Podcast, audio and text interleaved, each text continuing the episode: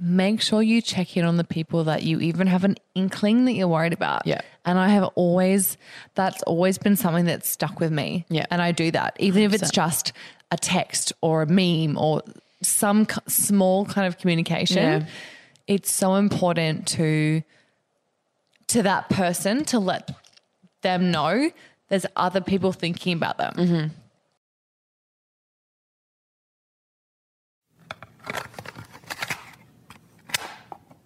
It's a lot, isn't it?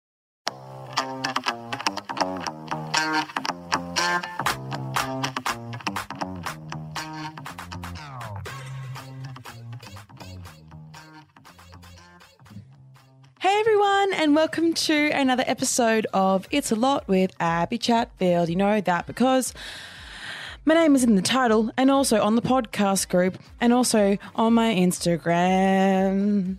I'm really doing a lot of um, impromptu uh, songs lately. I don't know if it's because I'm in isolation. I am really leaning into my true self and my love of musical theatre that I didn't know existed, or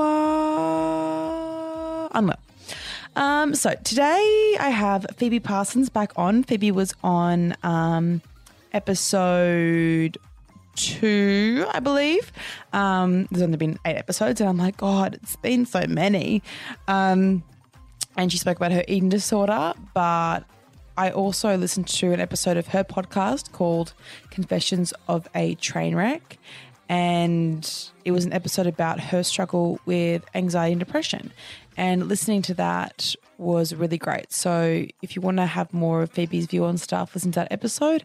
It was amazing. Um, and I thought we could speak about that because it helped me a lot um, as someone who considers themselves quite versed in uh, mental health, um, going through it myself. So before we get into anything, uh, just a trigger warning uh, the suicide is spoken about, um, attempted suicide, and um, mental health issues. Obviously, we used humor as a coping mechanism and a deflection uh, to talk about mental health. So if that triggers you or if that um, upsets you, please turn off now um, because it is something that is necessary in both myself and Phoebe speaking about this because it's just the type of gals we are, you know. Our therapists haven't gone that deep quite yet. Um, this was also recorded a little while ago, as always, a few weeks ago. COVID's changed a lot. So you can always count on me to have your out of date COVID stats. I think this is when uh, New York and America were getting pretty bad. Now they're beyond awful. Uh, a friend of mine in America actually had coronavirus and he was really sick, um, but he's better now. He's like one of the healthiest people that I know, and he was really ill. So it is scary. Everyone stay safe. Stay in that ISO moment. Um, yeah. Uh, what else is there? I've written all these down. I've also decided to stop editing as much because I used to edit out all of my ums and ahs, but now I um now I just want to be authentic. Oh, there's a there's a meme that I talk about and I play the meme and it's so funny, but I feel like some might be offended by it. I don't know. I feel like people are extra sensitive right now, but it's about the bat that the person ate. And obviously, we're not making fun of the man who ate the bat. It's just if you see the meme, I'll post it in the Facebook group. Oh, phone's going off, phone's blowing up. Uh, I'll post the meme in the Facebook group because it literally, I sent it to about 70 people and we were all laughing at it. Um, also, yeah, that's pretty much it for me. Um, uh, what else is going on? I'm having some fun guests up soon. Hope you guys enjoy it. Uh, I'm kind of just talking shit now. Maybe I should edit this out actually. Fuck it.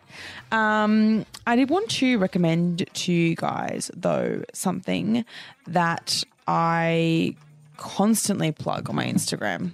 And uh, this might not come as a surprise to a lot of you, uh, but uh, there's this podcast called Matt D'Elia is Confused. Uh, it's fucking great. In normal times, he basically like interviews people that confuse him. Like he got on Caroline Calloway, if you know who that is. Um, he got on an Exorcist. It's fucking great. But his podcast, he for the past eight episodes has been doing like hour long rants about coronavirus, basically, because he lives in LA. Um, and obviously things are a bit more hectic over there, and it's I find it really cathartic. So if any of you are struggling with anxiety, specifically related to coronavirus, and you want to hear someone basically just say all your thoughts, or all my thoughts anyway, and you can learn a bit about how things are in America right now, um, then check that out. I think I might start um, every episode with a recommendation from now on because we all want to fill our time doing something, and unfortunately, I don't have all the content in the world. Oh, another thing. Oh my god, another thing. More exciting, much more exciting than that podcast. Silly little podcast. Ignore that. Um, no, don't ignore that. But um, I got a camera. I bought a camera, an expensive camera that I hope I actually use. I am going to record long versions of Tea Tuesdays. I am going to figure out. I don't know how to edit yet. I have filmed one. I don't know how to edit. I need to learn all the software, do all the things. So I'm not going to tell you when it's going to be out because your girl doesn't know. But um, yeah, that'll be fun. Hopefully, that'll be more content for you guys. Um, yeah. Hope you enjoy this chat with Phoebe. As always, join the podcast group to chat about it. And yeah.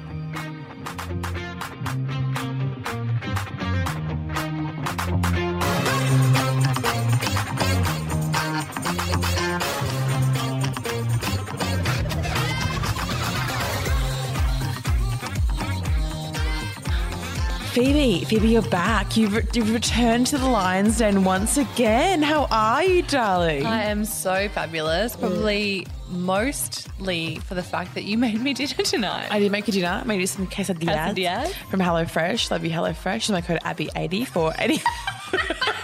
but actually, do though because it's genuinely. I'll during- use it. Do it because it's eighty dollars off the first four boxes. I think so. It is it's good. so cheap.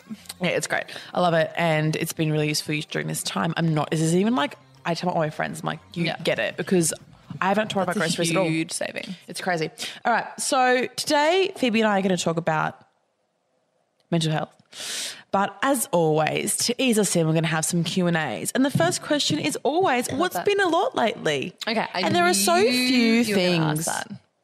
And of course, and there are so few things that are a lot. It's very chill lately. It's everything's normal. Yeah, Everything's completely normal. life is really underwhelming right now. It if anything, yeah, it doesn't feel like the Twilight Zone. It doesn't feel like we're in 1984 at all. No. it just feels really chill. Yeah, really chill. But I actually want to use this opportunity for kind of a positive. So Mm-hmm. even though it's been a lot, um, for me personally, the house party FaceTime Zoom contact has been a lot. Mm-hmm. And I got very overwhelmed by it on the first day it happened. Um, there was a day last week where I was on a Zoom call to two friends while I was receiving a house party call from another friend. Wow. While another device was going off from another friend. And I, I was very overwhelmed at the time, but then I stepped back and I was like, wow, you have phenomenal friends. Wow. And in a period I of social so many friends. and then I sat back and I thought, and I thought, wow, I have so many friends. And, And- then I thought I'd tell all my businesses how many No, but in a period of social Yeah. No, no. isolation, it is so important To have friends be reach out to surrounded by your people. And then I thought, oh my god, because then I I remember I exited the room and I said to my boyfriend, I'm so overwhelmed, and he said the same thing you did. He was like, wow, it must be so hard to have so many friends, and I was like, oh. Okay, yeah, no, you're right. I'm being a brat. No, you're not being I a brat. I do. I'm lucky It's to have a lot though. of friends, but I think that it is a lot to have all of this social contact with people. But also, I think it's more important than ever before to maintain social contact with your people. Yeah, hundred percent. So I have a friend who, who I was telling about before, um, Simon. Love you, Simon. If you're listening, he's such an angel. But he has been calling me every like two or three days, just at like random times. And if I'm like, I'm busy, he's like, right, Dal, I'll call you tomorrow. No worries. And I'll call you back tomorrow. But he called me before when you were coming over, and he was like, "What are you doing, darling?" And I was like, "Just cooking." And he was like, "Okay, cool." And we have a five minute catch up. Oh, a five minute catch up that is so like it's not like very substantial, but it's really like refreshing to have like, how are you? What have you done today? How's work? How are you? Is everything okay with you financially? What's going on? Uh, And it's like these deep conversations everyone's having that's like, it's very quickly beyond surface level. Mm-hmm. It's like, hey, how are you? Yeah, good. What are you doing? Not much. how's work? Do you still have a job? Are you worried? Yeah. It's not like, oh, like fucking Susan from accounts did this, Yeah. this. It's like, It's not the. Are you mentally How are you? I'm good. How are you? Yeah, I'm good. yeah. Okay, cool. But it's like a how are you though? It's a. It's genuine. Yeah, it's good. And I'm really glad you said that because there is like a couple of people in my life that I'm genuinely super worried about right now. Mm. And I make it, and I think I got this from my mum. My mum always said, even if you just have time to send a text to that person, maintain daily contact Mm-hmm. with someone that you're worried about. That's like the most important part. That's so true. Hmm. Yeah. See, I've been I've been really bad. I'm always really bad with replying to texts and DMs and everything. Like I'm the worst. But I've been trying so hard lately that I'm like, if someone messages me, because I hate being ignored, as it, as everyone does. Like, Mm-hmm. and particularly right now, it's very hard to be ignored. So I've been trying extra hard to reply to every text that I get, every DM that I get from people that I know. Sorry, not from random people. That's exhausting. But like from every person that I know, I like try to reply and I try to answer phone calls and I try to call people. Like when I think about someone now, I'll call them. Yeah. I would like text him like, "How are you?" Mm-hmm. LMAO. Like rather than like a meme or like a Yeah. which memes are still great. Obviously, the memes are really popping right now. Like meme culture. Love a coronavirus meme. Oh, honestly, love a COVID like they're actually very funny. Okay, have, have you seen? Have you seen? Okay, please help me get it up to the microphone. this is fucking I hilarious. love this. Have you seen this? I literally have not laughed this hard. Who did I send it to? Because it's so it's literally my favorite meme of all time. I think I've watched it. That and the Julia God, Gillard meme, that Julia Gillard TikTok of I will not be lectured about misogyny by this man. Please play. the bat who caused COVID 19. What have we done to the world? Look what we've done. Can you text that to me because it is so good. Look what we've done to the world. Look what we've done. and we're all just in our houses like that fucking bat.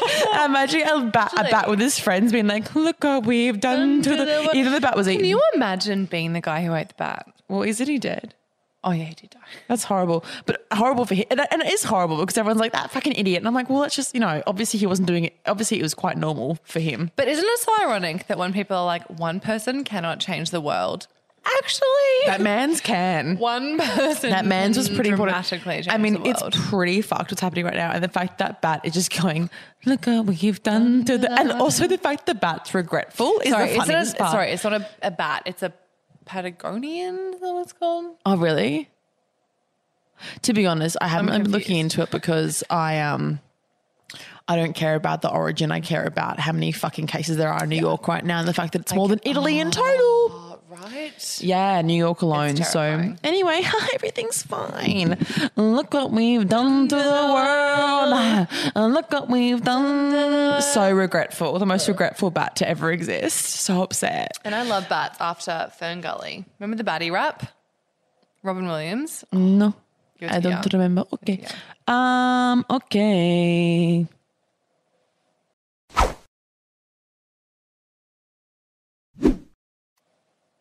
All right, time for some questions for you, some Q and A's, and the first one we have for once isn't about relationships or boys or men or. Okay, good, because we probably aren't Sex. great at that kind of advice. I mean, for fuck's sake. I mean, I currently, yeah. Look, my my plans of of a new sausage have been ruined by COVID. So really happy about that.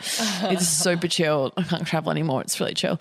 Um, all right, so the first question that I actually really liked, I thought it was really good and really timely, is how do you balance between self care and smashing goals? And I feel like this is really important because in order to smash goals, obs, you have to have a certain amount of self care, right? You have to be able to be I mentally agree. stable enough to be able to maintain those goals because you can work, work, work, work, as Riri said. Mm-hmm. Um, and then. Work, work, work, work, work. We're my limit, limit, work, work, work, work, work, work. See me do me dirt, dirt, dirt, dirt, dirt. Son of look at what you've done That's to so the world. and no one it's knew true. what she was talking about. No, Rihanna is my literal god, except for Miley, obviously. So, um, but I think that like there has to be a certain amount of self care, but also I think self care, you know, everyone has this thing of like self care is like sitting in a bath with a face mask on and reading a book, which is self care. Fuck yeah, if that's what you enjoy, yeah, yeah. But for me, I'm like, okay, self care right now during during um COVID is preparing myself to be able to succeed beyond this. Yes. Like self care for me is like getting my jungle body qualification done so that I can a be mentally sane enough to keep going through quarantine by doing exercise or having a goal, Yeah. but also so when we're on the other side of this, I'm okay. I can earn money in that way, or I have a different hobby, or have something else to do. Like it's beyond just a space mask. Mm-hmm. I love so that. it's kind of like I think they're like it's weighing up either way, and I think we've been fed this idea through social media of like self care Sunday, and it's me in a robe, I'm in my bath, which again, fuck yeah. But also, it can be watching Netflix. It can be watching a doco that you really like. I it think can so be, too. You was telling me about learning about um, attachment theories, which I think is self care because Yeah, you've I do too. always wondered about it. Yeah. So and I you're think there's this- bettering yourself. That's what it is. Exactly. It isn't about treating yourself, but bettering yourself. I think Ooh, there's that a was good. re- that is that was great, but I think there is this real like stereotypical, like oh, what's it called? A stereotypical fragment of what self care means, and Mm-hmm. people think it is sitting, like you said, in a bathtub with a face mask, or writing in a gratitude journal, or Yeah. Which, if that helps you, yes, but That's I feel like fine. It's kind of like it- we don't have to conform. I have to No. conform to that. And I think that me. people are looking maybe to wellness bloggers or celebrities who are who are preaching that things, and that's great if that works for you. But personally, for me, those things don't work. So self care for me, when the gyms were open, my version of self care was not yoga. It was fucking Mm-hmm. myself up at F45, and that made me feel so alive and so mentally acute Mm-hmm. that it put me in the best possible mindset for the day. Yes. But right now, my self care looks very different. Obviously, Mm-hmm. the gyms are shut, and I'm having a hard time coping with that, which we'll get to, I'm sure, later. Yes. But um, right now, my self care has adapted to make sure. So, my version of self care now is probably like a, a a long walk in the morning by myself, where I'm able to have time alone to recharge. to process the day. But but that needs to happen for me first thing in the morning. So Mm-hmm. Yeah. I need to get myself into a good state of mind as soon as I wake up. Yeah. Otherwise, it's a ripple on effect, and I can't catch up. Yeah. That idea of not being able to catch up, like the thought of me sitting in a bath with a face mask on reading gives me much more anxiety. Because I'm like, what do I have to do? I'm like, what else do I have on? What other email do I have to reply to? What other podcast do I have to Yeah. edit? What and I because I worked from home for so long, I'm like, what day is it? Have I missed a podcast? Like I'm like, have I done something wrong? Like, is this there's always underlying things. So I'd rather do things like because you can like zone out going for a run with a podcast in be and because I love being productive. So I love learning about things, listening to an audiobook while exercising. Yes. Or while cleaning or while driving. But you were saying um, before on your podcast um, uh, that you've been enjoying like listening to podcasts and just like listening. crazy concept for me. A person who thinks they have ADHD and who mm. literally listens to eight podcasts a day. I like run out. I subscribe to like 12 and I, I run out every day. That's wild to me. But I mm. think that's only because, like I said to you before, and as a way of background, I am used to. So I I work three jobs pre-COVID, and I'm used to working seventy hours a week, and all of a sudden I've been thrust into twenty hours a week. So, mm. in order to keep myself sane. I've had to fill my day still as if I was working 70 hours a week, mm-hmm. which means I'm still getting up at the same time, even though I have nowhere to be until five hours later. Mm-hmm. For me, I need that. I mm-hmm. need that routine and stability in my life. So I've had to fill it with like, okay, right now I have two hours scheduled to myself mm-hmm. to go for a walk and listen to a self-development podcast or an audiobook or mm-hmm. or something. Yeah. And to be really present instead of just going for a run to a Spotify playlist where I'm mindlessly listening to a Work, work, work, work, work. song that I've heard I a mean, thousand work, work, times. Yeah, I'm actually to add using to that time wisely. Yeah. amazing. I think I think smashing goals is self care. I think maybe you need to kind of to find the balance. You need to kind of figure out. This is kind of very basic, but what you need from that day. A hundred percent. Like, am I anxious today? Do I need to be able to not accumulate anxiety throughout the week? I You know what I Agree. mean?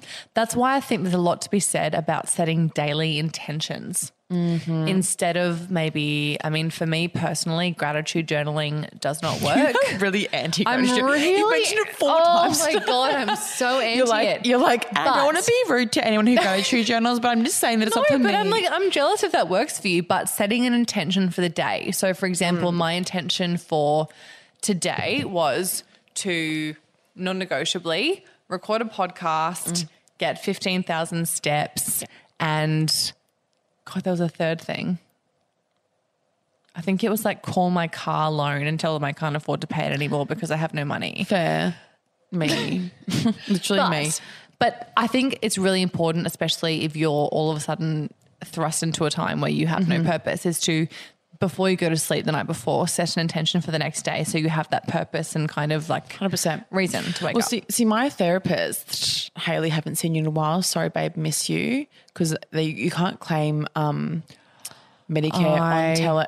And I was like. I'm not paying two hundred dollars to That sit is on Skype. woeful. And people say to you, oh, the mental health care, what's it called? The mental What's health care scheme. The health. Um, a mental health plan. yeah, yeah. They're like, it's free for 10. And I'm like, no, it's not. No, it's hu- no, it's- discounted, it's 10. but it's not free.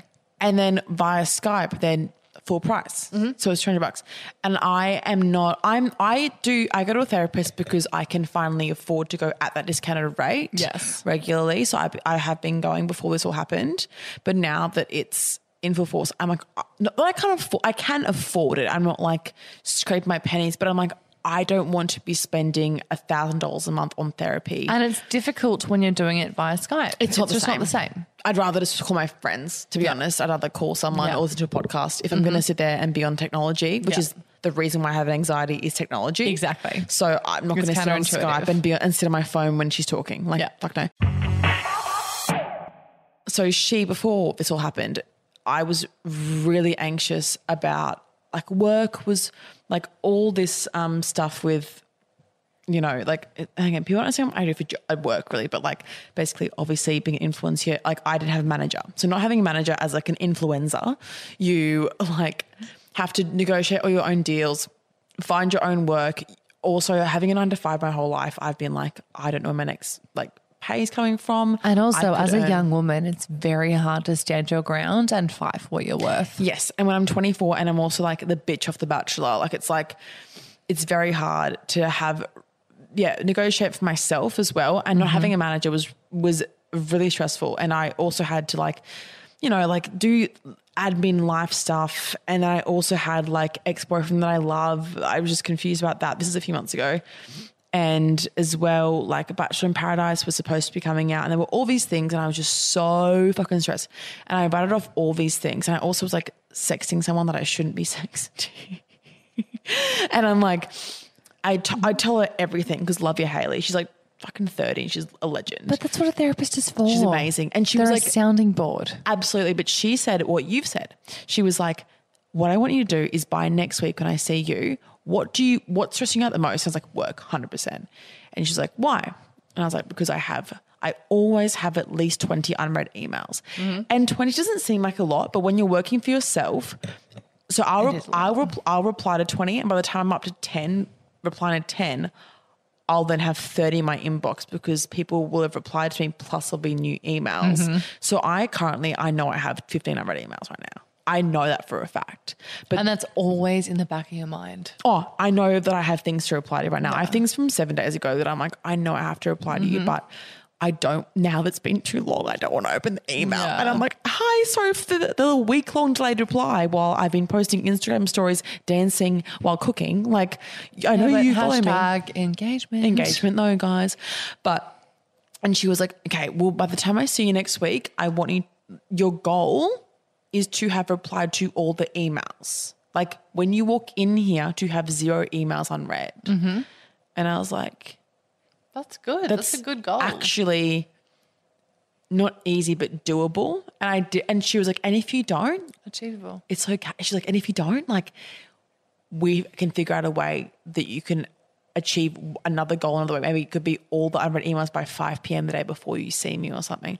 But now I think even then, ever since then, every day I'm like, okay, the, and by 5 p.m., even though I don't have like a nine to five, I'm like by 5 p.m. today, I have to have all my emails at least read or like actioned. Like I'm like, I need to have something done or have a note as to why it wasn't actioned. And ever since I've been moving, it's been so it's been bad again. But it, having little intentions even for the week, oh, that helped me tremendously. Even like she was like when Todd and I were breaking up, she was like, okay, your goal for this week is to not attempt to talk to Todd. Mm-hmm. Like that's that, that's your goal. And then I was like, if I can get through this week, and then you get through the week, and you're like, okay, it's easier to not to talk to Todd. Now we're fine. Obviously, this is months ago, but like, you know, like it's little, it's little things where you're like, that seems, it's like bite-sized pieces. That's why I feel like little intentions are more achievable than having these big benchmark goals. And if you set yourself up for those big benchmark goals that you can't achieve straight away, I feel like because we live in a in a culture and a world of such instant gratification, if you don't have those small things you can achieve instantly, mm-hmm. you're going to give up altogether. So it's like super 100%. important to have teeny little goals you can work towards constantly. Every day, yeah. And I, I like I've I, need to get more into it now that I have an office and I've you know my own place. I'm like I need to get into like all I think about now. I get up on Mondays and I check my calendar. and I'm like, okay, mm-hmm. this week I need to do this. Yeah. I don't think about what I have to do in a month because it literally will drive me insane. and it- I'm so and it fucking changes, busy. especially in this. I In this say it, but this industry. COVID Oh, time in this well, in this uncertain things time. change literally hourly. So it's like, what's the point in planning something for two weeks' time? Yeah. when we all know that in two days it's going to be different again. Yeah. What's the point? What's the point Mm. in me planning an LA trip? You know, what's the point in me going mean, to you meet someone that I really want to have sex with? um, it's super chill. Um, all right. So that was also, are we inspirational speakers? Not really sure. I think we are. Should we have a podcast just like inspiring words by Abby and Phoebe? I think we should And just us going, fucking do little things every day. slide into our DMs if you think we should do that. So let us know. no, during oh, Serious. Bachelor's not going to happen. Have you heard about? You've obviously Yeah, heard they stop filming. Thoughts?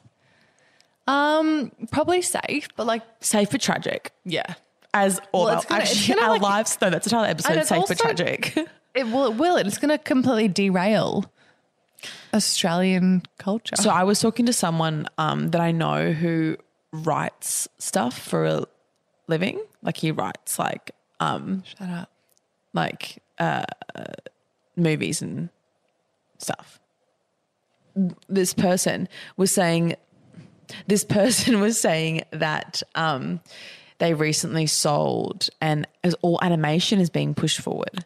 So we're going to see a little more animation now because all when you think about it, it's so true. No one can film. Yeah. So in like six months, when filming is clogged up, there's going to be all this new animation out, which will be really interesting. Because you know what's so wild is like we were we were looking for a new series to watch the other night, and how funny that like that series Pandemic has just launched. Has it? I didn't see. it. Yeah, about um, I think it was about it's about some kind of flu. I think it was SARS or bird flu or whatever. But like the timing of its release, they could not have foreseen that it would have been COVID time. It's horrendous. Oh my god, it's Yeah. so horrible. I've been li- listening to a lot of Black Plague stuff. Yeah. But it's, tragic. but it's like a, you're like a moth to the flame. Like you mm. want to know the information, but you're also like, oh. But also, I feel like in Australia, because we're doing the right thing, I feel like we're very safe. Like I'm not scared of contracting the virus. I'm not because we're isolating and we're, you know, I'm I'm bit worried, but I also think um, I think I'm just comparing us to America. America's fucked. Fucked. Like we are also probably going to be fucked, but we're not as fucked as America. But yeah, basically, um, I don't think I think Australia. I don't want people to be like, you're just being too relaxed about it. I am literally the least. I think if we all just stay inside, just stay And- inside. Don't freak out. that's it. The thing is, I don't think Australia is being too relaxed about it. I think we're actually dealing with it appropriately. Like we're actually staying inside and quarantining and doing the right thing. And that's why our spread hasn't gone as far. No, sorry.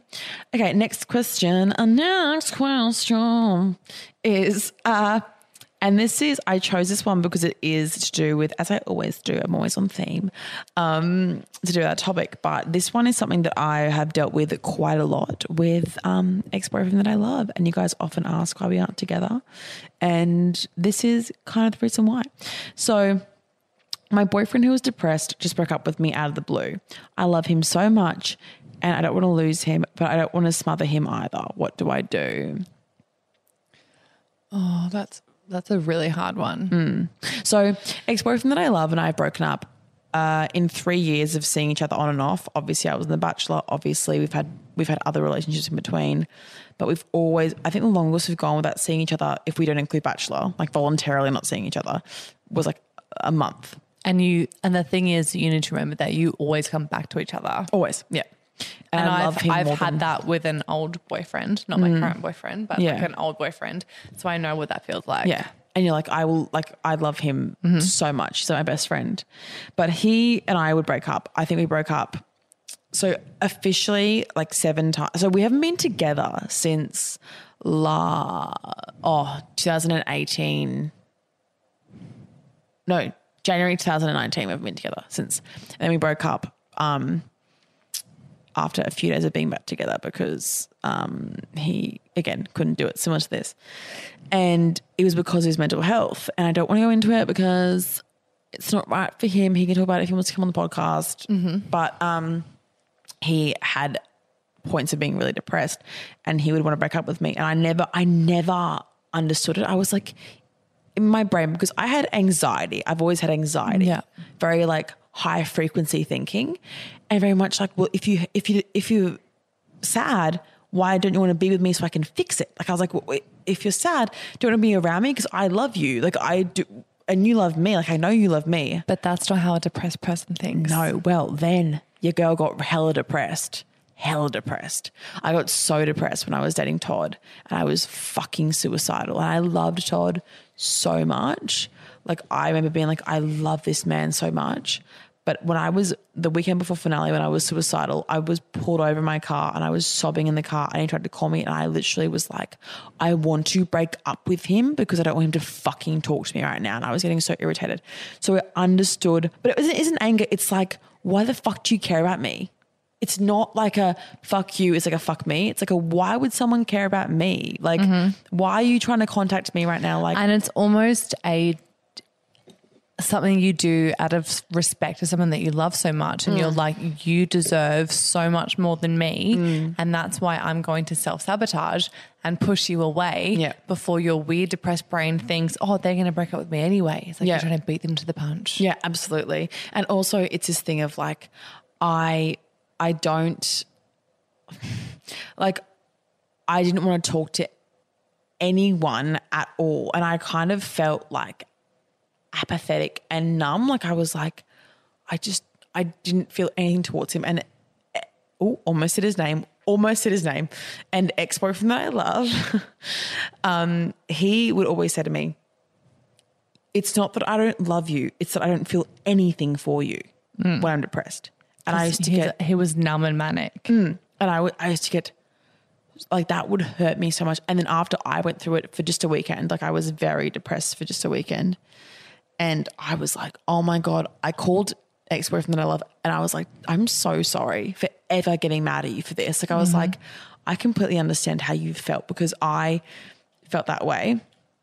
And like, you've gone through this like fucking like nine times just in the time we've been together. Like mm-hmm. we've been seeing each other always for three years. Like always, always, always. Like we're having lunch together or we're like still like calling each other once a week. Like we're mm-hmm. always at least talking. But like the fact that he went through that, I was like, I didn't want Todd, and I loved Todd so much. Time. I was like, I didn't want Todd to even fucking call me, and I was just to be like, you know what? Actually, I don't want to fucking talk to you. I don't want to deal with you. So that's how I felt when I was depressed and I wanted to break up with someone. And when it is out of the blue, I feel like it is due to the depression. But if you try and um, force, not force, if you, if you try to be like, but I love you, but I want to take care of you, like it will put that person off the relationship even more. Not because they're like ill and you're being too much, it's because they will feel pressure to be someone that they don't think they are. So it's like, I'm a piece of shit. Don't you see that I'm a piece of shit? Like, why do you think I can be a good boyfriend or girlfriend or partner right now? I'm a mm-hmm. piece of shit. You saying all these things you love me is making me feel pressure to be a better person than I think I am. So, mm-hmm. and therefore, I'm going to push you even further and maybe get angry, and be snappy and be like, fuck you, and try to push you away and fuck you up. Thoughts? Well, I think that you raise a very valid point there because speaking as someone who has suffered from both depression and anxiety, I know that pushing somebody away is one of the easiest defense mechanisms that you have when you're in a manic down, for example. But I think breaking up with somebody in that state is it is still what it is. You're still breaking up with someone. Mm-hmm. And for me personally, if I'm in that state, yeah, I'll probably have a fight with my partner, but I wouldn't break up with them. Yeah. So I think you have to be. I mean, I mean, again, it's very. It's personal, but I It's understand personal. But see, I like when I was again with the Todd thing. I remember sitting in my car and I was so upset, and the only reason why I didn't was because ex boyfriend that I love almost hit his name again. Mm-hmm. He, I remember being like, this must be how he felt, but I knew that he got better afterwards and would always want me back. So therefore, you can't do this. Exactly. So I had experience in being on the receiving end of it, but I'm not sure that if if I hadn't had that experience being on the receiving end, I think I would have broken up with Todd Hmm. and. You know, we broke up eventually, whatever. But I think they would have been ended. And because we were long distance, I could have just been like, we're done, hang up, block. exactly. And I could have been it forever. And it's almost like it's an easy escape because I still I still say this, always say this and it sounds so cliche, but I feel like to know what true heartbreak and what true love is, you need to have experienced it from both sides. Yes. So you need to have both been the heartbreaker and been on the receiving end and had mm-hmm. your heart broken. Yeah. So I think that's what gives you a real 360 degree view of love and relationships. And yes, it fucking sucks being broken up with. And we've all been broken up with and had our heart ripped out and stomped on. Particularly when you think it's because of mental health issues, because you're like, you feel so helpless and you're like, but I love you no matter what. And you feel like, but you don't know what's going on in that person's head. That person could use it an excuse or it could, it, pro- it pro- honestly, I would say there's a high chance it is a genuine. Misunderstanding. Yes. Completely. And I think I've been express in that feelings. situation because Yeah. I I have identified in myself that when I'm in an extremely depressed or anxious state, I completely close off to my people. Mm-hmm. And from a romantic perspective, in their eyes, it would look like I just don't care about you. Mm-hmm. But the reality is, I care about you and love you so much Yeah. that I am. I'm so overwhelmed that I'm around me. literally going offline. Yeah. I can't stay online for this. Mm-hmm. And then when you aren't in that manic state anymore, you come back online and you're like, oh wow, I fucked that up so much that they're not here anymore. Mm-hmm. Yeah. And it's it's it's so hard, but I think that's why it's so important that in a loving long-term relationship you need to be so open and transparent in if you do suffer from mental health issues as so many people do now you need to be so honest and upfront with that from the start mm-hmm. and you need to let them know about ways you respond to certain things so for example my partner now knows that if i shut off that's a huge problem Yeah. and he's not going to walk away from that because he knows like wow like, she's in a really shitty then. state yeah. Whereas, see, if I didn't want to talk to my partner, ex boyfriend that I love, would know that I'm just being cranky. But like, Mm-hmm. you know what I mean? He he wouldn't be like, oh, she's really sad. He'd be like, what do I need to do to get her out of that? It's Exactly. opposite with us, Yeah. you know. Like Yeah. they need to understand your your ticks, I guess. But the thing about if he if he is depressed and he's broken up with you, if let's assume that it genuinely is hundred percent because he's depressed, which I think it probably is a lot because if it's out of the blue, it sounds like you know, it is because of depression. Um, he's not in a place to give you what you need or himself what he needs in the relationship. So if it is because of this, you need to accept it for what it is. And if he does bounce back and feel better and try to get back with you, don't be like, like, 'cause I think a lot of your friends, a lot of my friends used to do this. They'd be like, fuck Don't give him a second chance. He fucking left you. No, no, no. Be like, is your mental health better? Mm-hmm. Are you seeing a psychologist? what have you done to, you know, not in like a investigation way, but like a, okay, like if you want to go back together, this is this. Because I have a feeling if it is depression, he will want to get back with you. Like if it was mm-hmm. out of the blue, because he'll come out of it, he'll have a bad week or two weeks, and then he'll come out of it and it'll be like, okay, this is how I function. This is how my exes have functioned that have had depression. Again, not a psychologist. No one come for me. I'm just saying this is what I expect would happen from my past experience, my personal and people that I've dated. And they'll go back with you.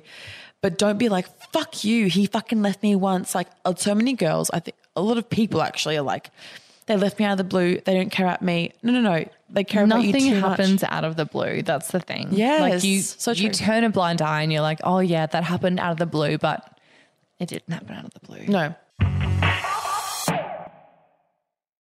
So if he comes back, um, give him. I think give him another chance because he obviously has mental health issues. Hundred percent agree. But 100%. either way, reach out to him. Like I if think you give, give him haven't a still heard from him, give him a text, give him a mm-hmm. call, but just one or two. Nothing, nothing hectic. Don't, because again, don't put pressure on him. Because if you don't pressure, it, don't start boiling bunnies, but just no, yeah, reach out and Yeah. let him know you're there. Because in that kind of state, depression, and anxiety, you do feel very alone and like Yeah. no one cares. So But then when I, when it, it's it's a it's a fine line to cross because it's kind of, kind of like when I was depressed. I if someone messaged me, I would feel so guilty because I was like, I don't want to reply to you. Mm. So if you do one or two or just one missed call and text me like, hey, no pressure, call me if you want to call me in like a week or so. But if it is done, then it's if it is done forever, then it's done because he can't be with you now and you will find someone else who can be with you.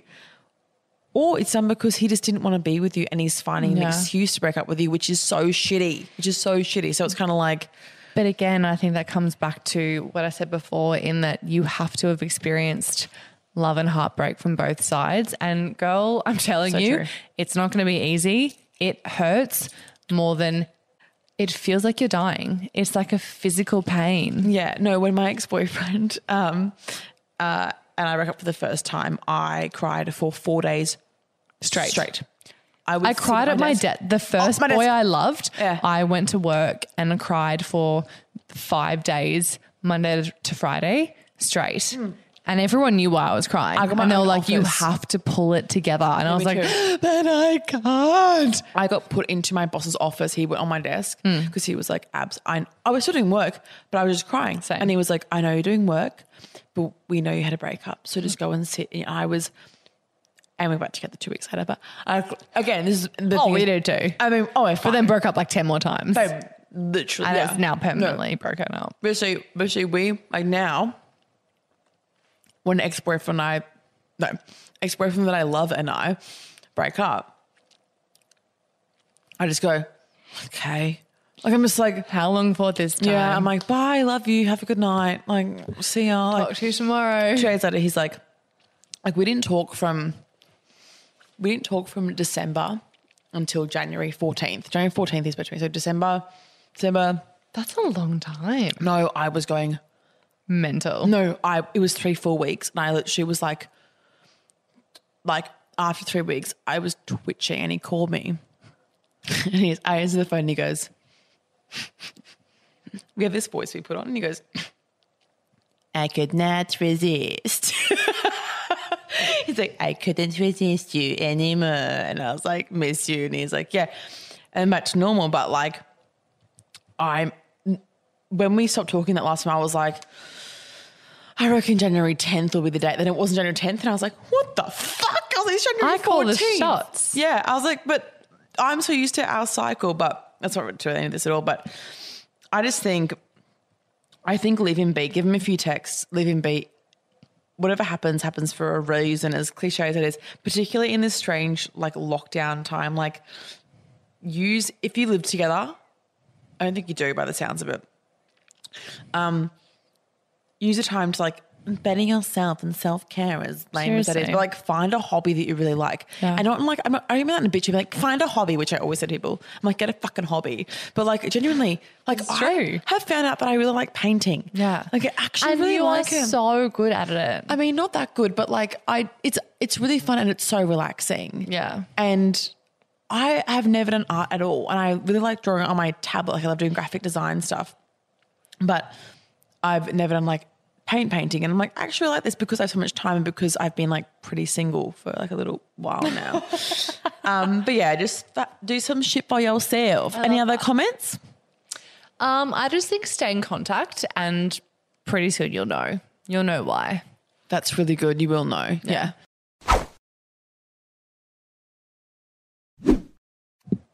Um, all right, cool. So, Phoebes, I want to talk to you about something because on when we spoke last time about your eating disorder and our like weird habits with eating and all the struggles that came with that and the fact that it rooted in anxiety. Um, I had listened to your podcast, um, an episode. What was the name of the episode? You know? Uh, I think it was anxiety and depression. Yeah. literally. Straight to the point.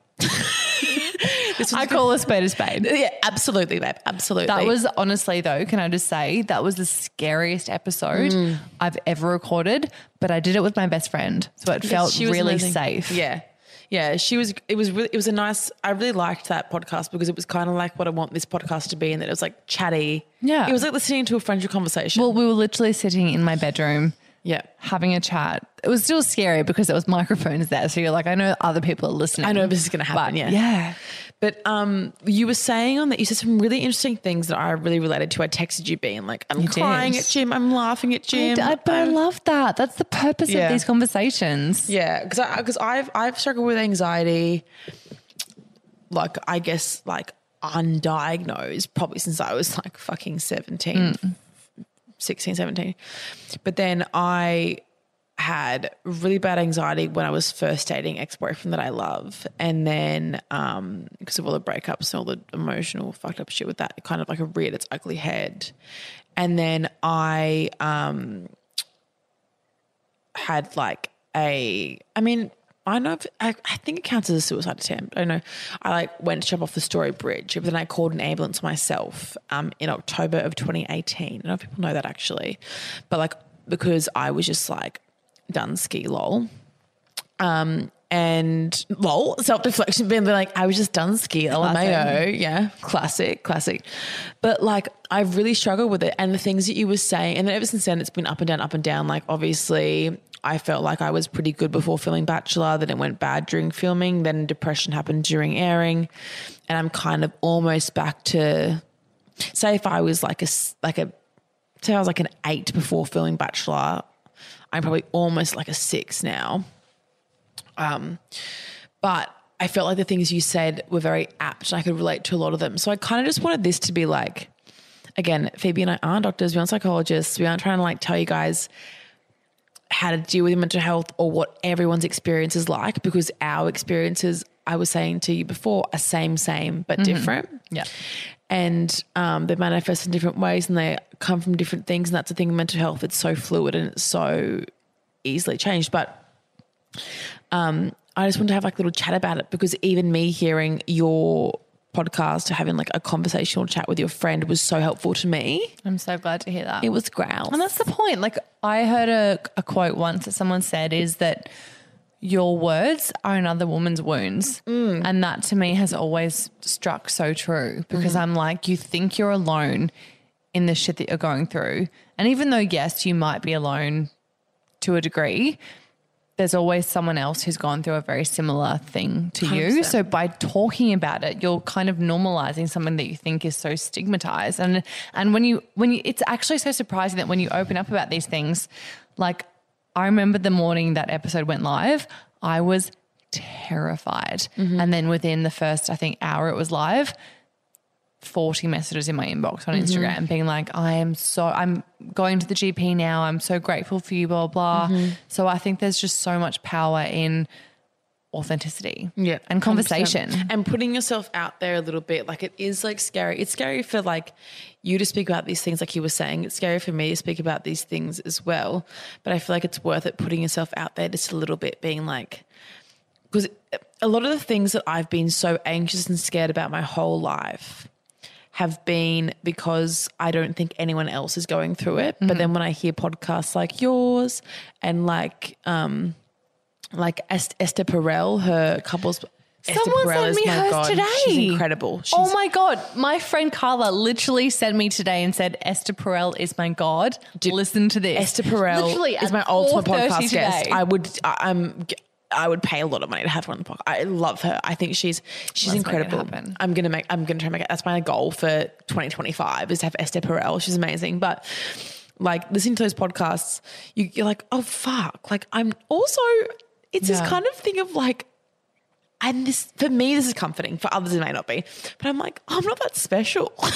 That's it. I'm like, there's a lot of But- people that are going through the same shit that I'm going through, and, and I get through it. That's it. And even through this whole COVID stand down job loss thing, I'm like, hey, it's not you, it's majority. Mm-hmm. Like, I know more people who've lost their jobs than people who haven't lost their jobs. Yeah, it's so I'm like, not. there is actually a lot of comfort in knowing that we're all going through this together and that no one's going to let you starve, no one's going to let you default on your loans, no, one's going to let you be homeless. So it's kind of this beautiful camaraderie thing. Worst case, you and your boyfriend move in to my spare bedroom. That's it. No, and we share our rent, and we're all balling. But Which we've already done together. We already had a, a sleepover, the three oh of us god, in an I was no, that was beyond fucked. So after we recorded the last episode with Phoebe, so by the eating disorders, we. I Had love a few Phoebe. wines. We had a few wines. We had we don't handle our wine very well. Yeah, we don't. Um, I have a bottle of wine. I've almost had a bottle of wine. Actually, I've had like three glasses, and I'm pretty tipsy. Yeah. And a bottle of wine for me is going out. Yeah. It's like I'm lit. But um, fuck, what are we saying? So originally, what I was meant to say was I want to be like a chit chat. I want to be like a what was your experience? We can compare experiences because I've been through this as well. And I think it's important for people who um, have public platforms such as we do um, to talk about things that maybe are taboo and maybe are hard to talk about. And I, the amount of times I've listened to podcasts and driven and cried are just ridiculous. So I kind of want to talk to you because you have a really interesting journey to figuring out. I guess it wasn't really figuring out that you had anxiety, or was it? Would you describe it that way? you describe it, yeah. You it tell- kind of was amazing. because my symptoms manifested physically and Hmm.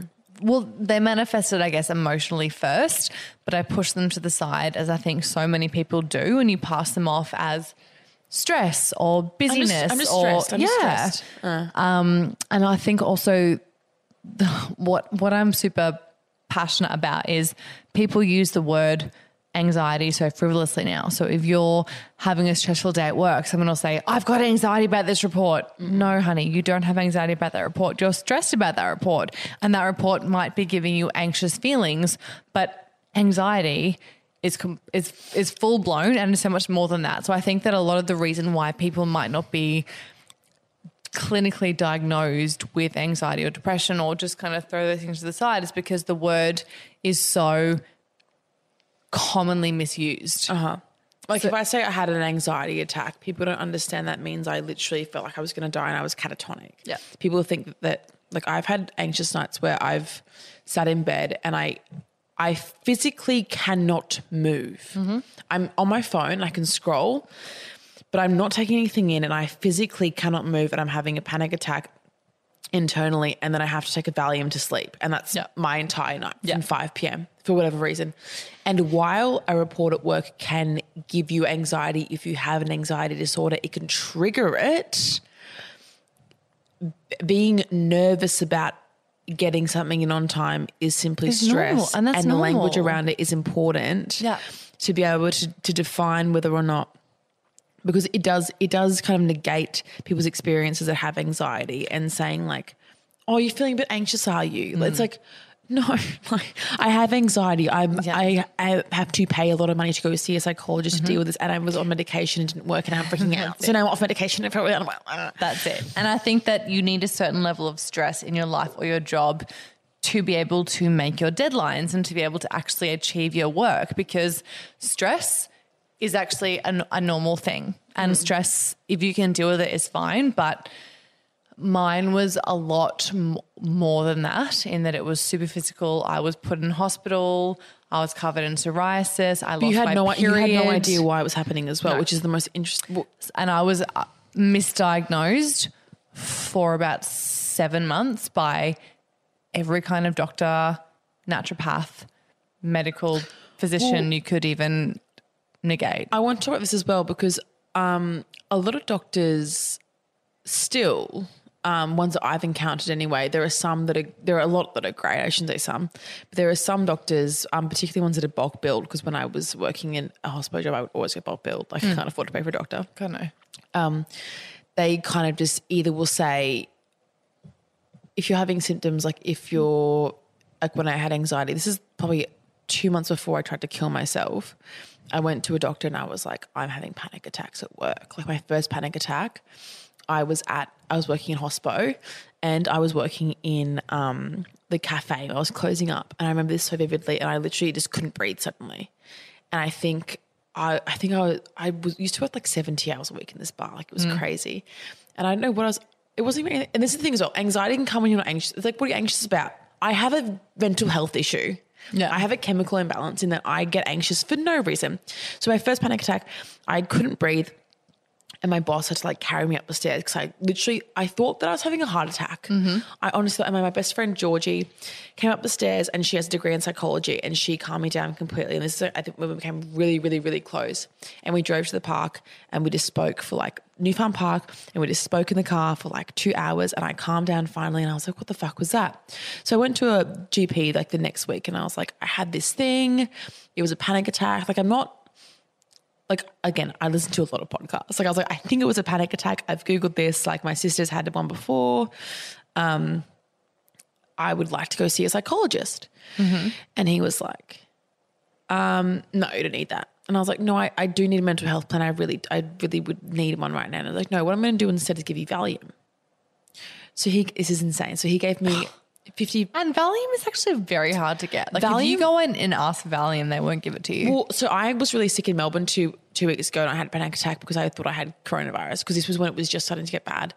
I didn't think that I had it, but I was vomiting and I was so ill that I was like, I'm either going to have to go to a hospital where I can be exposed to coronavirus, or I could have something really bad right now because I've had the flu before and it almost fucking killed me. I was in hospital for it, but so I tried to get Valium during that. And the doctor was like, even though I was vomiting and clearly I was like, give me one Valium, please. And I'm not an addict. I just am gonna not, I'm not gonna make it through the night if I don't have a Valium. And he was like, I'm so sorry, I can't. Gave me something else instead. Anyway, so this doctor was like, here's 50 Valium. so I had a whole bottle of Valium. Um, and I was just taking those. And then two weeks later, or three weeks later, I so I'd begged this doctor for a psychologist because I was like, I know that I don't want Valium. I'm not the type of person that wants to take drugs to fix things. Not that it's a bad thing, but not as a first step. And I had the Valium and I was having probably two a day just to like function. And then I drank like a flask of vodka when I was like 20. How was I? 23. And then I like was so depressed and anxious. Well, I was depressed because I was anxious when sober and depressed when drinking. Hmm. So then I walked to the Story Bridge and I was like, yeah, cool. I'm gonna jump off. And then I saw a little lifeline sign and I was like, okay, final call lifeline. And I was so drunk. I was so fucking drunk. Like I can't hmm. explain how drunk I was. I've never been drunk before or after because I that was I will never get that drunk again because I'm scared of being that drunk. Hmm. And um, with Valium, like two Valium plus a flask of vodka for a 23 year old girl who usually has three wines. Like I was, I'm such a lightweight. And I called, and I called Lifeline. They called a ambulance, and then I got in the ambulance, went to the hospital. But have you ever gone to hospital for mental health? Anxiety, yeah. Yeah, they do. I don't know what they did in your, but you can tell your thing after this. But I literally walked in and they took all my things from me and then sat me in a chair for 12 hours, didn't let me sleep, didn't let me brush my teeth. And then were like, okay, you can go now. It's been 12 hours. It's like a watch house. and I was like, okay. Um, I, I would be, I'm actually, you're actually deteriorating my mental health right now. You haven't given me any medication. You haven't given me anything. I'm freezing cold sitting in, it was winter, sitting in a hospital on a chair in a concrete room I have nothing. I can't sleep in here. What the fuck is going on here? And they're like, okay, we'll call you in two days to check the you've been psychologist. And I was like, I tried to go to a psychologist two weeks ago and look what's happened. So um, I think a lot of doctors pass things off when it comes to mental health as not that bad. When in my experience, my worst health issues have been mental health issues. Sorry, continue with the story. I just wanted to have a little caveat about doctors. I, I think it's completely true. And same thing for me. I'm I have been used to living a very stressful life, and I've always, since a very young age, worked three jobs. Um, and I had people used to always just say, "Oh, you're so stressed," and I would say it to myself, like. I'm stressed. Like I don't sleep a lot. I have a lot of responsibility, a lot of jobs, blah blah blah. Um, and then I probably passed it off as stress for about, God, maybe two years. Mm-hmm. Which is a long time for it to be compounded. It's a long time, yeah. But it wasn't super bad then. But then I think because I compounded it for so long, my physical started, sorry, my symptoms started to arise as physical. So I had these, and I'd suffered from hectic stomach issues. Now I can say for about nine years, and they'd always been so undiagnosed. But they were they were that bad, and the physical evidence was that bad that like I have got a very naturally flat stomach. Um, my stomach was distended, like I was eight months pregnant. I would have these horrific stabbing pains in my stomach. Um, I would barely eat and still look really like Yeah. eight months pregnant. Um, excruciating pain. What else was there?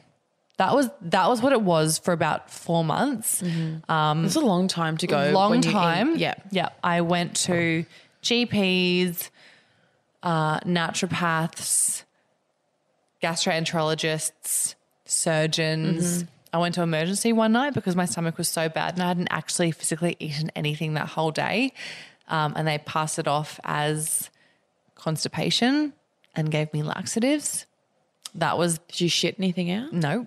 And So that was nothing in and that was one of the worst, probably one of my lowest points because I literally remember my mum took me to the emergency room and I remember lying in that hospital bed and I turned to mum and I was like, no one believes me. No. And she and I was sobbing and and as a mother seeing that to your child and she was like, I know you're not making it up. I have a very high pain threshold. So was, mm-hmm. I wasn't it wasn't in my head, but there was physically nothing. I mean, aside from the bloat and stuff, like they'd done every test imaginable. Uh-huh. There was nothing physically Like wrong. tangibly wrong. But that was more frustrating. I'd spent You'd wanna know- over five grand in medical bills trying to get some kind of Yeah. diagnosis. And some people were like, oh, you've got IBS, you've got um, leaky gut, you've got this, you've got that. So I then spent more money on like for that. Yep. So I spent more money on like supplements and medications and herbs and this and that.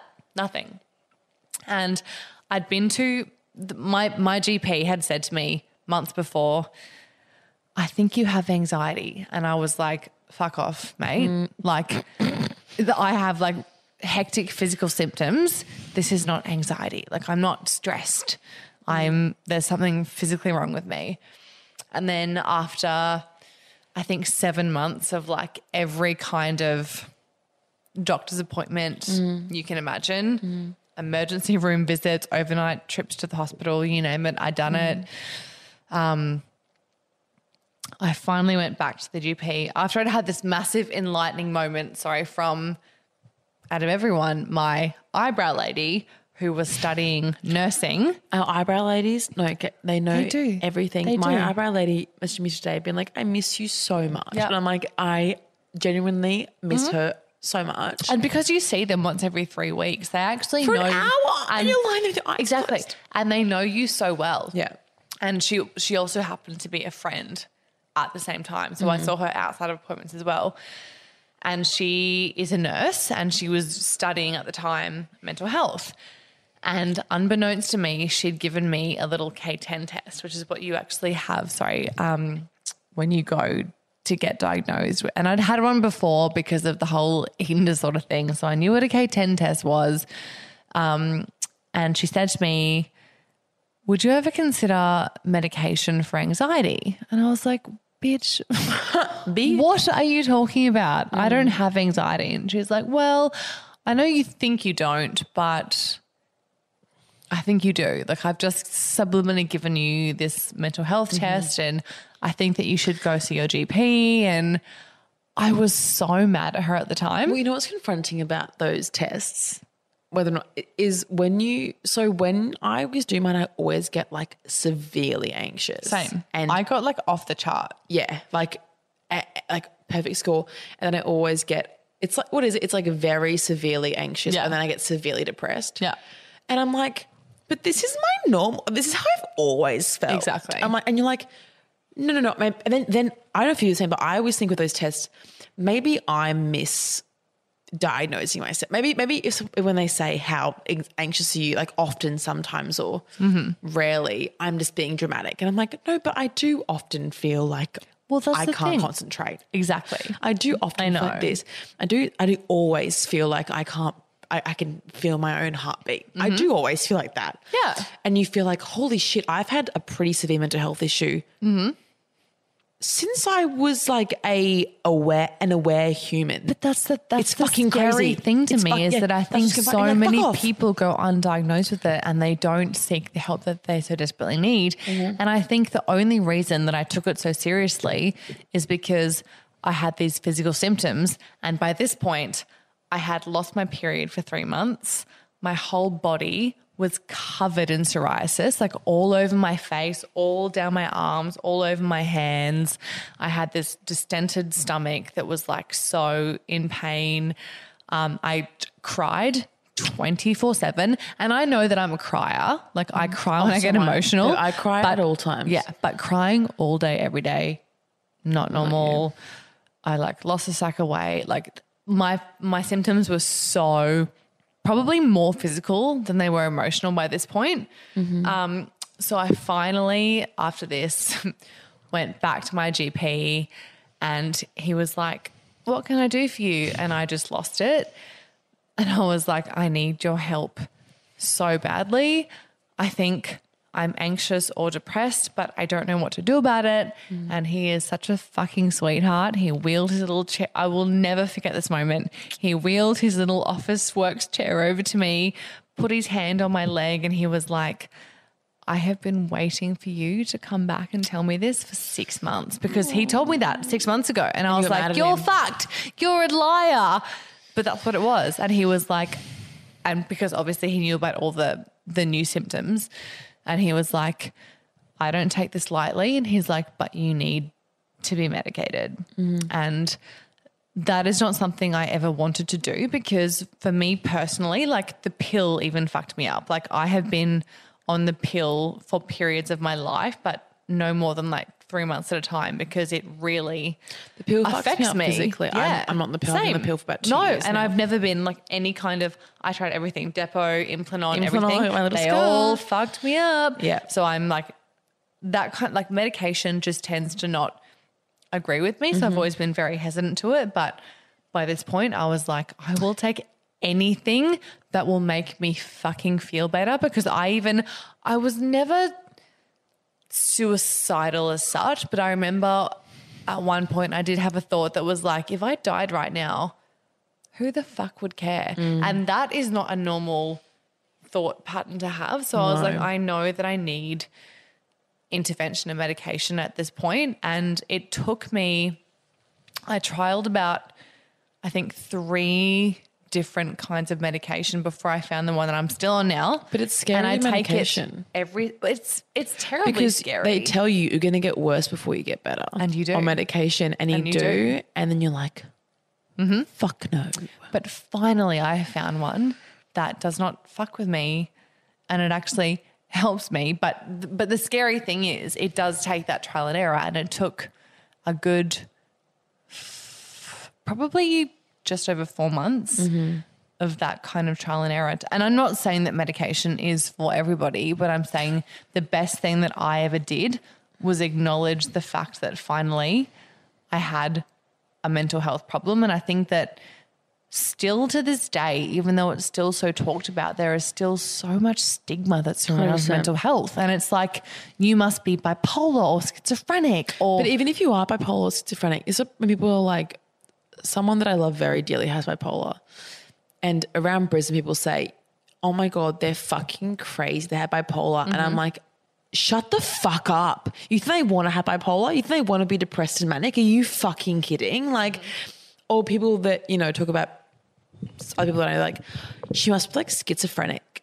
And it's like, yeah, the poor thing. Mm-hmm. Yeah, the poor fucking thing. The poor thing. Because Yeah. she's she's going through a really hard time. Like, people don't understand that like no one wants to be this fucking way. And it's it's the hardest thing because you also it is your mind playing tricks on yourself, but you're like, I get as well in my head, I'm like, am I just being dramatic? Mm-hmm. But you, like, with your physical symptoms, you're like, maybe you're like, this is my last option with the medication. Like, well, I think because it helps as well, though, because you're like, I know what it is.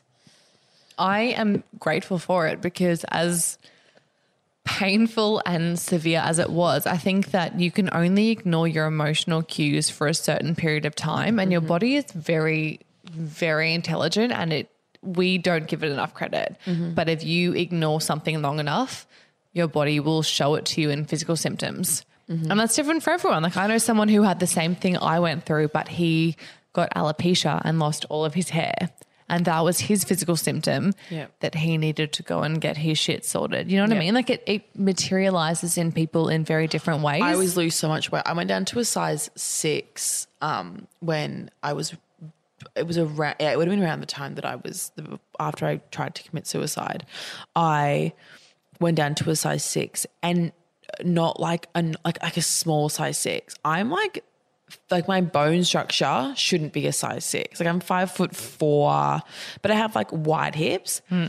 I shouldn't be able to fit into a size a, a size six shouldn't be for me. My friend Sisha, love you Sish, who is like t- like she's I think she's like five foot, and she's like so tiny. Like I call her my little friend. Like I'm like my little friend Sish and my little friend Ali, who are my little gorgeous little friends, and they're they're teeny tiny. They're both like size five feet. Like they they're fucking tiny. Yeah. and like so short. And Sisha borrowed my shorts the other day from when I was severely anxious. And I was like, Sisha, like Sisha's thigh is as thick as my arm. Like she's fucking tiny. Tiny. She's just physically built that way. And I'm like, how the fuck did I ever fit those fucking shorts? Like, mm-hmm. not in a good way. In like, a, I was severely unwell, and then I got a memory up on my phone the other day because it would have been around October. It must have been around this time two or three years ago. I was really bad, and I got like a memory on my phone, being like, this mm-hmm. day three two years ago, and I was like, Jesus Damn, fuck, girl. Jesus fuck. Like you could see my fucking rib cage through my chest. You could see everything. But I wasn't not eating.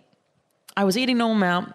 I maybe maybe a little bit less, but I wasn't I would feel sick and I would vomit a lot. Um because because that was your body's response. yeah, and even after Bachelor, Christabel, even still, Christabel is like a little bit I I know, like we talk about it a lot that I vomit after almost every meal that I for a little while there I'd vomit after every meal that I ate. When Todd and I were breaking up and not not from purposefully.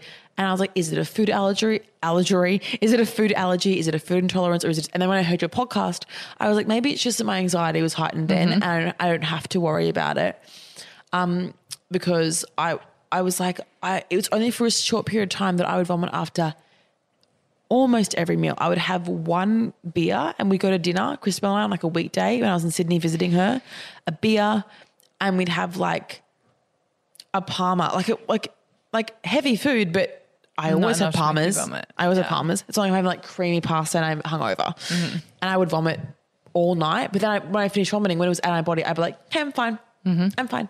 It So- wasn't like a you you didn't have food poisoning or you weren't gastroing. It was just like your body was like, whoa. yeah, we'd go to breakfast and I would have avocado and toast vomit. We go to dinner, I would have um, a salad and salmon vomit.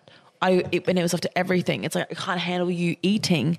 Um, so it does manifest in a really physical way, but sometimes people don't recognize it. And that's why I also wanted you to talk about this because, like you were saying, a lot of people, including me, even after going through anxiety and depression, trying medication, having a suicide attempt, all these things, as as recent as December, no, no, sorry, November, I was vomiting after eating, being like, it must be a food allergy. Mm-hmm. And then after your podcast and after my anxiety calmed down and everything on it, but it's not that not the case anymore. And I kind of realized it when I was at gym listening to your podcast. I was like, fuck, it probably was just that I was anxious and probably really fucking sad. I get things down. And you know, I think that's one of the worst things about anxiety and depression is that you think you have it under control, but it's unfortunately, and I might get a lot of hate for saying this, but I don't think it's ever going to go away from you. So if mm-hmm. you are predispositioned to that kind of eh, it's a disease. Like mm-hmm. point blank, it's a disease. And I don't think you can ever completely get rid of it. You can manage it. That's why they mm-hmm. call it a management strategy program. You can't cure it. Um, you just need to be really meticulous about what your triggers are and how you manage it, but it's always going to still manifest in periods of your life. And I know, for example, right now, there's COVID bullshit nonsense. It's not nonsense because it's real, but It's fucked. But it's fucked. It is fucked. And It's my bullshit 'cause it's anxiety, it is. But my anxiety What has have been we super done to the world? What have we done to the world? But mine has No, been super heightened lately, and I can see really self-destructive patterns coming back to myself that I have to be like, "Whoa, Phoebe!" But I, I think I, I can recognize them now, and I can slow them down. Mm-hmm. I can't stop them from happening because I'm not fucking Wonder Woman, But but, you I can- Mm-hmm. recognize those patterns and the triggers Mm-hmm. and find little maneuvers to help me keep A management strategy. at bay. A management strategy. That's it. And I know that like a really important thing I think right now is that while a lot of people can't physically get to their therapist, if you need to see a psychologist, one of my best friends, for example, is a psychologist and she cannot physically see her clients, but she's taking them all via Skype or vi- via phone mm-hmm. because it's still so important right now Yeah. to be in contact with Yeah. help if you need help. Yeah. See, we were saying that in early in the episode that like it isn't the same. It isn't the same. But the thing is, I go to a therapist as kind of like a now it's like a top up.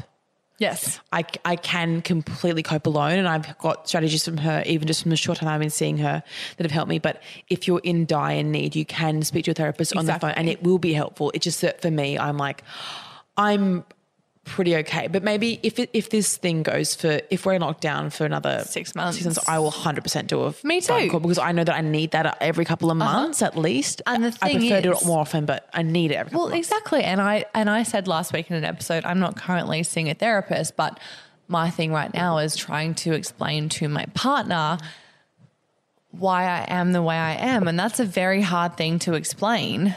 But m- my friend helped me again, give me the kind of words that I need to give to him to be like, hey, I'm not crazy, mm-hmm. but this is how I'm feeling and I can't help it. Mm-hmm. Because I think a lot of people also, when you suffer from anxiety or depression, you go to that automatic self deprecation where you're like, hey, I'm a crazy bitch. But you have to be like, no, no, you're not a crazy bitch. Your brain is literally just programmed a little bit differently Yeah. to most people's brains. I'm sorry I'm being crazy. No, no, it's okay. Like it's fine. Like Yeah. and if someone loves you, like which people around you do love you, they'll be like, you're not like you're not being crazy. And it actually makes them feel probably more worried if they're like, I'm it's fine, I'm being crazy. I mean it's fine. But like I think it's I think it is really great and that I think in our generation it's being it's not perfect, but it's much more open. Like for example, Oh, I. I say to my friends now, and everyone kind of like, people kind of laugh at me when I say this, or they get very like, oh, I couldn't do that. At my old job, um, actually, at both the places that I used to work before Bachelor, during Bachelor and after Bachelor, before I quit and became a um, full time, whatever the fuck I'm doing now, um, I would regularly, not regularly, I would, no, not regularly, I would on more than one occasion at both jobs, I had a mental health day where I would, because I told my bosses, I told my boss when I tried to commit suicide, the same one that I was with before from 2018 until just before The Bachelor, um, I told him when that happened, and they were very supportive because I was like, I can't come to work. I was in hospital on the weekend, tried to kill myself, and that was all great. Not great. That was a great response from them. Um, but after that, I could be like, "Hey, I'm feeling really anxious today. I don't want to come into work." And then after that, my boss beyond that was incredible. Like I love him. Like he was the best boss I've ever had, particularly for in being in property. Um, and he was kind of he. My first day was the first date of the ad airing for The Bachelor. So he copped the start to the end of The Bachelor, and then everything died down. I was like, I'm quitting now. Like I was like, thanks for the ride. But um, he, I would text him being like, Hey, I'm su- I'm really suicidal today, and he would just go, text me when you can come back in. I'm like, great. And I tell my friends this who work for quite like quote unquote progressive work environments or like I don't know. I think I think it's equally as reasonable, if not more reasonable, to say I can't work today because I have a mental health issue. Because how the fuck am I supposed to be productive sitting at work, crying at my desk, or not being able to physically function? Like I get I get very uh I was like catatonic. That's very extreme, but I want to, I get very like tensed up. That makes sense. I, can't, I cannot move. Yeah. I cannot move. I literally then I'm like when I get anxious and people at my work in property in a male dominated industry that's very old school, very old school, would go, absolutely. Don't come in today or call me. I'll call you tomorrow and I'll see how mm-hmm. you're feeling or I'll, I'll email you and see how you're feeling. Yeah. 50 year old men who are right wing. But these people who are in progressive work environments are scared to say or cannot say, I just don't feel well today. And I think it's important to take a mental health day I do too. I would think more so than a sick day. I've taken sickies where I've felt seven out of 10. Could go to work. Probably best to work from home. The issue would be getting into the workplace and spreading the, you know, if you have the flu, if the cold or something. But mental health days for me, if I'm calling in a mental health day, I am un, I am unable to work. Mm-hmm. Unable Agreed. to.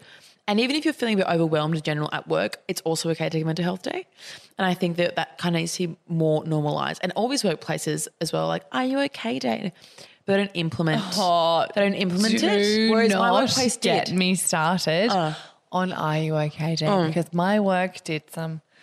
I don't, I don't even want to get into where I work, but like, it was so surface level, and, it infuriated Mm. the fuck out of me that it was this morning tea where everyone was wearing yellow, gathered around this table full of homemade cupcakes and tea cakes and lamingtons and stuff, but no one was speaking to each other. And I was like, we phones. are deflecting the entire purpose of It this is day, deflecting, isn't it? Which is to have an honest conversation with each other. Uh-huh. Like, hey, how are you, Stacey from accounts?